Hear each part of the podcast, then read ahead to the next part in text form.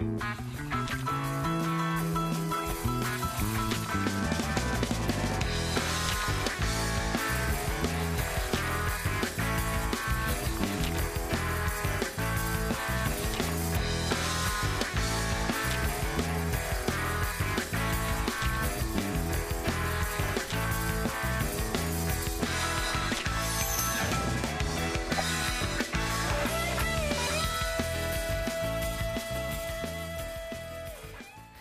Welcome to the September 15th, 2017 edition of Colorado Inside Out. I'm your host, Dominic Dezzutti. Thank you very much for joining us. It is good to be back in the saddle.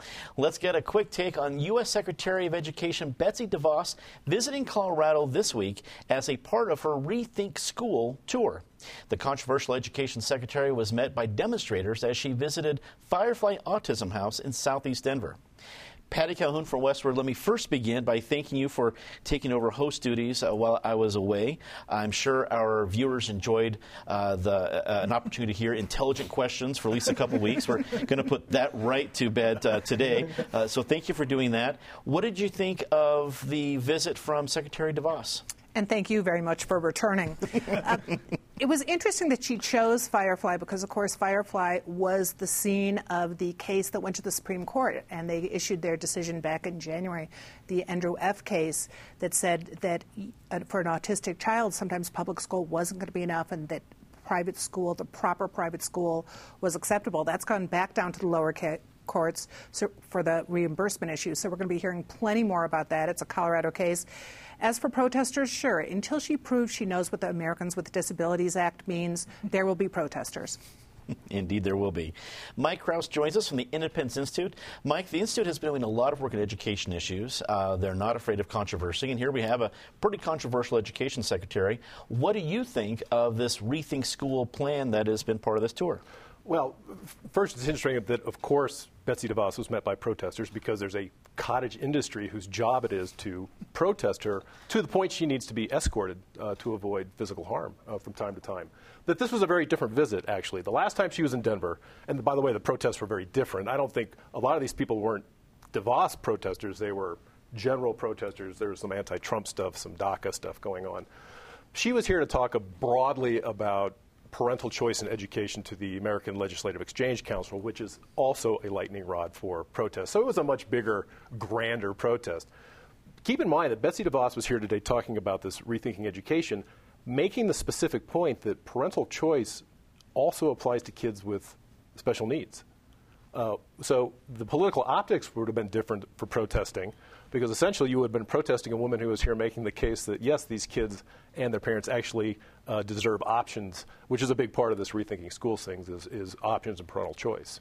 So uh, yes, she's met by protesters, but a very different dynamic than last time she was here. John Bowman from Five Points News joins us. John, Colorado is no stranger to controversial education issues. We've had a lot of them go to court here. Uh, we've had a variety of school districts go at it and, and offer new, different reform ideas. So, do you think Colorado might see Betsy DeVos more often because of our general nature about education?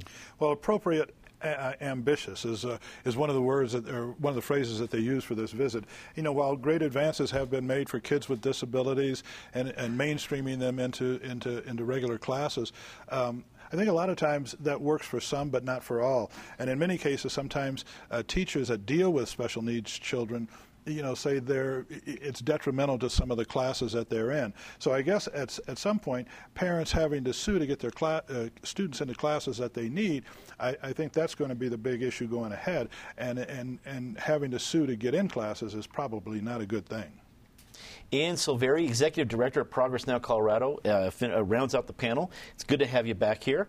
Uh, and when you see these kind of protests of a national figure coming to town, do you think that might lead to some local action? Does that spur some momentum? Well, I mean, the fact is that many folks on the left, the middle, and, and plenty on the right actually don't understand why Betsy DeVos is the Secretary of Education. her qualifications are mysterious, and the only one anyone can really conjure up is the fact that she's a pretty big donor to the Republican Party. So her visits to Colorado will remain controversial um, because she still hasn't set foot in a public school in the state of Colorado, which is where the vast majority of children in Colorado get their education. Colorado has a decent school choice framework, um, better than a lot of other states, especially Michigan, where the DeVos clan has sort of been hammering away at it for quite a while. But the fact is that you know it's it's, a, it's kind of low hanging fruit to go say we support kids with disabilities. Everybody supports kids with disabilities. I think it's really important that we move forward on that policy, state level, local level. Um, and the federal level as well. But I mean, until Betsy DeVos proves that she's actually a qualified Secretary of Education, she's going to be met with resistance whenever she shows up here. Governor Hickenlooper has called for a special session of the legislature to begin on October 2nd to fix a problem in a new tax law that accidentally eliminated recreational pot tax revenue for special tax districts. Republican leaders questioned if the special session is needed, but Democrats support the move. Meanwhile, U.S. Senator Cory Gardner announced a bipartisan measure on Wednesday that would make it easier to conduct nationwide marijuana research. Patty, let's keep it simple for the first question. Is the special session needed? Well, there's action definitely needed on that one bill, which, as we remember, it was the hospital provider fee variation. It was the fix. It was the long discussed issue in the legislature. At the, it was moved through very quickly at the end based on sustainability for rural Colorado, including hospitals like the one in Hugo that were worried they would have to close if it didn't pass. But it does prove that there's a reason for editors and more specifically for proofreaders because they moved so fast, they just missed the fact that in changing the marijuana tax from 10% to 15%, they eliminated RTD, the Scientific and Cultural Facilities District, and some other special districts. Special session costs maybe $25,000 a day. RTD's estimated it's going to lose 3 million. So it's a better investment to do it now than wait until October. Uh, Presumably, they will only deal with the language issues, and as an editor, I'm happy to help. Uh, but if they did go back into the whole hospital provider fee controversy, and as an end run around TABOR, that could be a problem.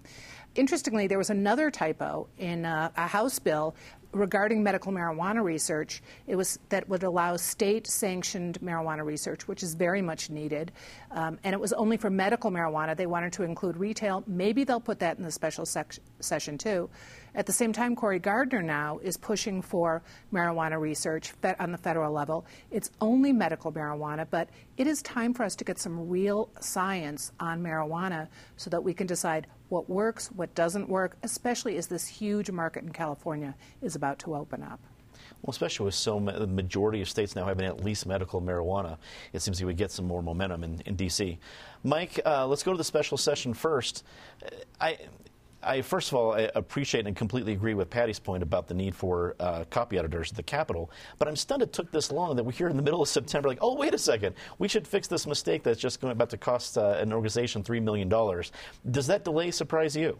Um, well, actually, I'm, I'm, a little bit surprised that uh, would call this special session because it reopens uh, a very controversial uh, bill that was. And let, let's not forget that what we're talking about, SB 267 was literally jammed through in the last couple of days of the session with about 70 pages of strike below language, uh, all in an effort um, to avoid going to simply going to a vote of the people and asking uh, if we could move this money out from underneath the TABOR caps. Uh, so basically, what, what happens now is all the Republicans who voted for this thing get to come and revisit and relive uh, their embarrassment and betrayal of voters and taxpayers by uh, passing this bill that evades TABOR, and especially embarrassing for the, the sponsor, uh, Senator Sonnenberg, who must have been too busy cutting deals in the last two days of the session to even know what was in his own bill. Uh, so this is an example of, uh, I call it, let's call it the Obamacare syndrome. We had to pass it to know what was in it. And the fact of the matter is that if you're a lawmaker and if a bill lands uh, in your committee in the waning days of the legislature, significant bill dealing with significant amounts of money uh, and, and constitutional issues, and you have no idea what's in it, uh, out of principle, you should simply say no. John, uh, we've clearly seen from Mike's point of view that there's going to be some sort of partisan divide on this. Is there a risk to the special session that where uh, Hickenlooper might be asking? Governor Hickenlooper is uh, opening up a uh, opportunity for this to become a bigger Pandora's box. Well, that, that's always a possibility. I, am I'm, I'm a little I'm a little uh, perplexed in terms of this all happened in June. I mean, they should have understood that, as you mentioned before, it took them five, four or five months to figure out there was an error. RTD hired uh, Brandeberry and uh, what is it, McKenna, the lobbyist group, uh, and those are the ones that were monitoring this bill and the language in the bill. They paid them $122,000 to monitor this whole this whole issue. Now, if RTD was really concerned about making sure they got their three million or whatever the, the amount is uh, from those taxes, it seems like that that that lobbyist firm should have caught this and should have known about this. Um, at this point, I'm I'm like why don't you just give the money that RTD was supposed to give back to the people, the taxpayers? well, that, uh, that, that might spark a special session itself, there, John. Um, Ian, I think we've seen and even. On, for, excuse me, and on Gardner, I think he found the like button for marijuana. So you know, there's a lot of that going on in Washington. I think. I don't know. the, the like button, indeed. Uh, Ian, it's clearly um, a partisan issue, even from the reaction to the special session announcement, with Republican lawmakers saying that it's not needed. We're only four months away from the next session. Uh, Democratic, uh, the, the, House uh, majority, Speaker of the House, uh, Duran, came out and said, "We're, we're for it. Let's do it." Um, is this going to be a we come in here for five minutes and rubber stamp this where we fixed it, or is this going to be a bigger fight? Well, I mean, you're talking about the Colorado legislature here, so nothing's ever easy. Um, having worked down there for 10 years before I took my current gig, I actually worked with uh, former Speaker Dickey Lee Hullinghorst and Republican Senator Larry Crowder on the first instantiation of the hospital provider fee enterprise fix a couple years ago that actually passed the House with broad bipartisan support and then met its death in the Senate committee where they have a majority by one seat.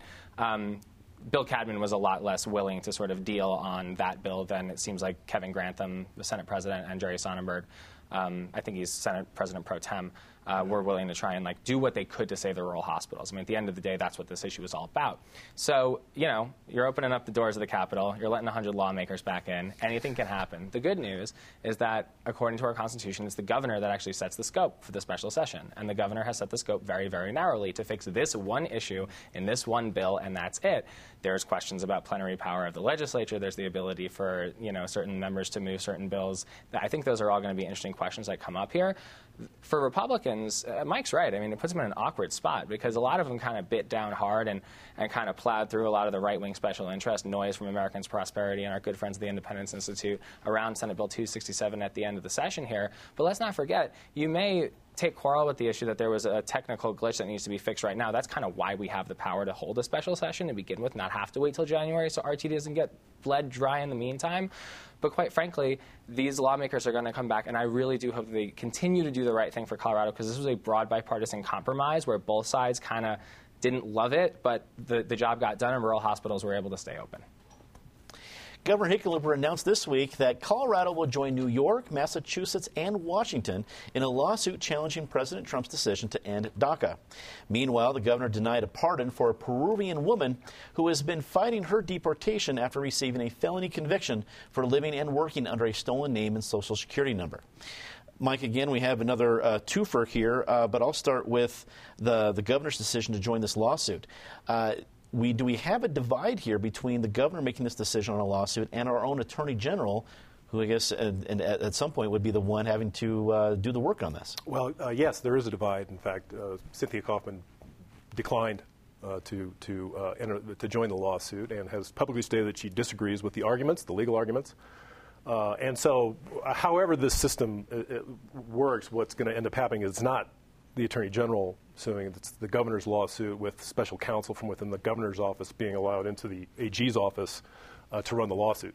So Cynthia Coffman did not sign on to this, uh, and but and the point, one of the big points is that regardless of how you feel about these kids, the dreamers, uh, the fact of the matter is that DACA emerged as a uh, as President Obama basically bypassing the legislative process when he couldn't get what he wanted out of Congress and creating exemptions to the law through executive order. This is executive overreach. Everyone knew it at the time. So essentially, uh, what the governor is doing is he's saying, uh, I approve of this executive overreach since I approve of the outcome of it. So the lawsuit essentially supports a pretty blatant piece of executive overreach. Attorney General Coffman is correct in that this is a congressional fix, and in fact, it's headed to Congress. And I would think, given the last couple of days' events of Donald Trump being in talks with Democrats on the Hill, that we will see a DACA fix. In the meantime, thanks, Governor, for wanting to. Uh, so so far, uh, Governor Hickenlooper has decided to fix federal health care issues, and now he wants to fix federal immigration law uh, via lawsuit. And uh, in the meantime, our, our roads are still crumbling, Governor. John, uh, immigration is a very difficult issue to ride that middle rail. It's it's pretty thin for politicians, but this week kind of seems uh, Governor Hickenlooper we're seeing trying to at least ride that. Here he is filing the lawsuit, joining other states in the DACA lawsuit, but then also not uh, caving into other pressure to uh, pardon the, the Peruvian immigrant who has had a felony conviction. Um, is he going to be successful riding this middle ground? Well, at least nobody has called anybody an idiot in terms of the attorney general. I mean, the, the governor hasn't gone that way, but at the same time, I think you know when you have this is one of those, like you said, a very difficult subject. And if you commit a felony and you use stolen paperwork and this and that to get into the country in the first place and set up your life, I think you're, you're, you're, you're in terms of rails, you've gone off the rail. And and I don't think the, I don't think the governor has any choice not uh, to, to to not pardon her. I think that's the right thing to do. Um, everybody, I, I, I, I'm, I'm for the Dreamer kids getting citizenship or whatever the step would be to let them stay legally. They've been here since they were children, and, and if they stay out of trouble and they do the right thing, then then I'm I'm all for that. But I guess I guess I guess you know when when all is said and done, the criminals should go. Uh, the kids that are good should stay. And I can't believe I'm even agreeing with Donald Trump. It's, it's crazy. Let it be known this. They're going to write this one, uh, this day down, John. You're going to might pay for this later. Uh, Ian, two very different moves from the governor here. Your thoughts on both? Yeah, I mean, at the end of the day, something has to be done at the federal level in terms of comprehensive immigration reform, and that's why you see a cognitive dissonance at state levels all over the place, right? You see certain states setting up sanctuary cities, sanctuary policies to make sure that we can protect kids, protect parents, not disrupt families, not disrupt businesses, not disrupt education systems that have had these kids. You know, they've only ever known this country, but like let's zoom out a little bit. I mean, the, the common argument around this has to do with like, well, the parents didn't break the law, so the kids are innocent. At the end of the day, it's because we have a broken immigration system that does not work for anybody in this country at all. The line's way too long, the process is way too inefficient. We're not vetting people properly. We're not allowing the best and the brightest to come and contribute to our country, and they should be. I thought I thought that DACA was unfortunately a band-aid that had to happen on a broken immigration system. You had a bipartisan bill in the U.S. Senate that passed, went to the House, and met an untimely death where four and four, Democrats and Republicans in the Senate agreed we need a comprehensive immigration reform. This was before Trump and the wall, where things were a little bit more normal. So, you know, where we are right now is a little bit different. But at the end of the day, you see these cognitively dissonant moves happening on the state level that unfortunately I don't think take into account the full human cost of these activities. When you're deporting people, you're, you're changing their lives completely. And, and yes, this woman broke laws, but she wasn't a violent criminal, right? She didn't hurt anybody. She didn't kill anybody. She was simply trying to work to provide for her family. And people who are coming to this country to escape terrible situations in their, in their home countries, we need to have a pathway for them to be able to settle in this country and contribute. We're a nation of immigrants. My grandparents came here after the Holocaust, you know, after World War II, and, and as a result, I was lucky enough to be born here. Patty, you know John Hickenlooper very well. You've known him for a very long time. Where do you think his heart is on this issue as we see two fairly different decisions this week? Well, I would guess his heart is probably with all the immigrants who are having trouble dealing with this, who are good, who would be good citizens if they could be citizens. But I understand the difference between the clemency issue and the DACA issue, which is she made a choice to come here. She made a choice to use false identity. It wasn't completely victimless, although it wasn't a violent crime.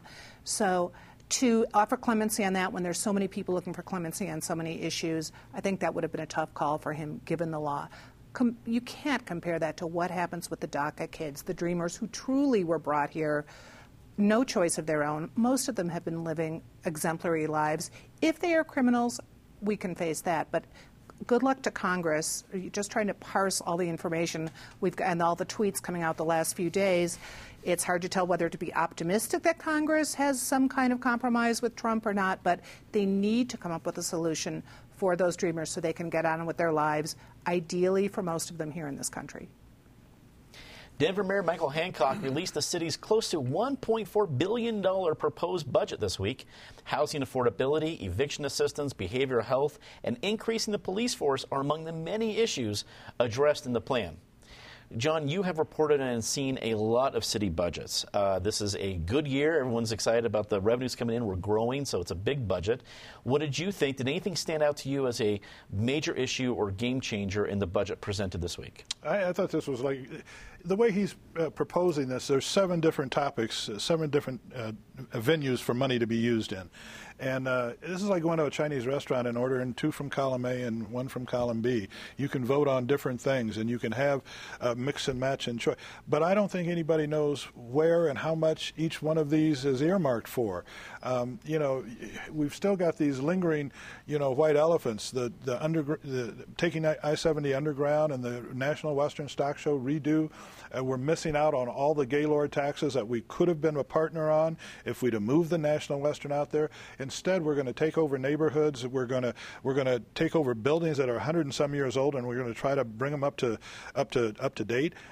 Many of them can't even be brought up to date. And then you've got the golf course issue and the ditch and everything else. So there's a lot of different things. I, I'm just not sure that this is the right time. I mean, we're riding high right now, but everybody, uh, uh, you know, in, in on Wall Street is saying the, the crash is coming. Now, we're, now, now, taxpayers are going to be hit again for another one point some billion dollars. I still am an advocate of seeing what we have done with bond issues over the last five or six years. Where is a report card on what money has been spent for, spent on and what projects have really come together? I mean, I will give the city a good mark for doing all the street repairs that have been going on in downtown Colfax has never been smoother. It's amazing. But this budget, I think, is over the top, and and um, I, I, I, would urge everybody to say no. that's my that's my thought. okay, uh, Ian Mayor Hancock is getting a lot of national attention. He's a, a, a mayor with uh, leading a growing national city, so the the attention makes sense. Does this budget match the aspirations of our city? I think it's an incredible time to live in Colorado. It's an incredible time to live in Denver, the metro area. I mean, we're booming. It's great. John's right. I mean, there's always terror on the other side of the horizon, so you got to be careful. You got to plan smart, right? But this is an innovative budget in a couple of ways. There's some interesting things in here. Um, this $500,000 fund for helping folks with rental assistance or moving out or paying their heat bills and all that. I think it's interesting, and it's not just going towards folks like sort of at the very bottom of the income poll. It's sort of in the middle, and that's something that people in the middle income bracket generally don't see a lot of help from the government. It either goes in tax breaks to rich people or handouts and assistance to people with low incomes. So I think that's an interesting thing. Affordable housing is a huge issue in this town. The legislature dealt with the construction defects issue last year, so we're supposed to be seeing all these wonderful condos popping up everywhere. I, I don't see them yet, but I'm, I'm well, waiting. They're great. They're starting in the mid like 700s. Fantastic. um, I, I, thought affordable was the word we were going for here. So I think these are worthy causes and worthy endeavors, but I think John's right. Being skeptical and looking at the details, I think, is going to be really important for councilors and voters and everybody who has a chance to weigh in on this budget going forward. Patty, did anything stick out to you as a big issue that our viewers need to know more about? Well, they should look at all of it and try to figure out exactly what it takes to run a city and are the added things things they want. It is difficult to look at it right now and think, okay, what happens if that 900 plus million in bond issues isn't passed in November? What won't we get? What priorities should there be? Because this budget is based on those all passing. And those were all based on a lot of needs we have. But I will counter John at one point. If you look at the Building a Better Denver website that the city set up after the bonds were issued 10 years ago, you can actually see where those bonds have gone. Some of them, I think, went where all the voters hoped they would. Some maybe took a little bit of a turn, say the Boettcher bonds, but you can see where the money's gone. It's just there's so many needs to build to deal with this increasingly busy, dense, potholed I must argue, if you're not on Colfax, potholed city. And there are some issues you've got to pay attention to. Uh, Mike, wrap it up for us. And $1.4 billion, a billion here, a billion there. Sooner or later, we're talking about real money. The, the, the, the, the true, the, true, the true level of taxation is, spent, is whatever the level of spending is. I mean, that's what, that's what your tax burden really is. And Denver may be riding a wave right now but also remember that Denver's also been subsidizing a lot of this growth uh, in pursuit of becoming what, and I hate to be a broken record, I said this last time I was on, in pursuit of becoming a luxury city. There are essentially two kinds of cities in this country. There are opportunity cities, there are luxury cities. San Francisco being a great example of a luxury city, Houston actually being a great example of an opportunity city. And Mayor Hancock and, and a lot of people in Denver made a decision a long time ago that they were pursuing the same kind of policies these luxury cities do. That means that people get left behind when it comes to housing. And now they, so don't be fooled when you, whenever anyone says affordable housing, they're not, they don't mean affo- affordable housing is a house you can afford. They're talking about subsidized housing. And it's not going to be possible to subsidize our way out of what is a housing affordability issue. So you can throw as much money as this that you want, but at the end of the day, uh, this is not going to be the fix. Let's quickly get to our favorite part of the show, Disgrace of the Week. And as always, except for the last two weeks, Patty, you get to start off. I did get in last the oh, last good. two weeks, and I'm going for a third time on Mother Nature. Not just content with decimating Houston and Florida, we have the wildfires you just went through in Montana. What's happening up in Montana all summer and through the Pacific Northwest is really a disgrace. They're finally getting some snow. The, the place that we were at, it was 80 degrees last week. It had its first snow today. It's, just, it's been a little weird. Mike, The passage of Senate Bill 267 was a disgrace uh, this spring, and it'll be a disgrace again in October. So the double disgrace of the week is Senate Bill 267 and all the Republicans who voted for this. John. Uh, after uh, the city has given uh, Washington Street redeveloper Carl Bourgeois millions of dollars to fix up the Rossonian Hotel, he finally made. Uh, he, he spent eight hundred thousand for it, and he now sold it for six million dollars to one of the other developers that has already built on Welton Street. So finally, the Rossonian will get redone, but at what cost to taxpayers? Ian. I hate to be the left wing guy on the panel, but I'm going to have to say Donald Trump. I mean, these, these moves all over the place on DACA are causing a lot of fear, intimidation. You're having kids in schools, like, fingering other kids saying, deport this person. Like, that's not good for anybody. We have a massive problem in our country right now. We're extremely divided. And for Trump to come out in one breath and say, you know, oh, we're going to take care of these kids, no problem, and in the other end, no free rides in America. I, I just don't know what to do with this anymore. So we need some stability, and, and we need the President of the United States to pick a side here. Very quickly, let's do Say Something Nice, the bumper sticker version. Patty. The dinosaur discoveries in Thornton have been fabulous. Sadly, Mike Getty, who was a longtime paleontologist, passed away while just doing some of the discovery. Mike. A couple of sharp-eyed uh, um, uh, Edgewater residents where I live, uh, along with some very fast-responding Edgewater uh, PD, who actually nabbed a couple of these annoying porch pirates in the act. Uh, and so, just because stuff's sitting on my porch doesn't mean it's yours to take. Here, John. And, and you know, I, I'm driving Uber part time, and uh, the number one thing people talk about is how unsafe they feel on the 16th Street Mall. I say, bring back the horse patrol. You, hard to fight with police on ponies. Ian. Uh, my wife, uh, State Representative Brittany Pettersen, announced to run for state senate this week, so she's going to run for Senate District 22 in Lakewood, and I'm really excited about it. There you go. That's all the time we have for this edition of Colorado Inside Out. Thank you very much for joining us, and thanks for tuning in. As always, check out the segments of the show on Facebook and Twitter. I want to give a special shout out to the various fans of the show I've met this last week at some of our events. Uh, we know that our 25 years on this show is made possible because of all of you, so thank you very much for your support for tuning in. For everyone here at CPT 12, I'm Dominic Dezzutti. Thanks very much for watching. Good night.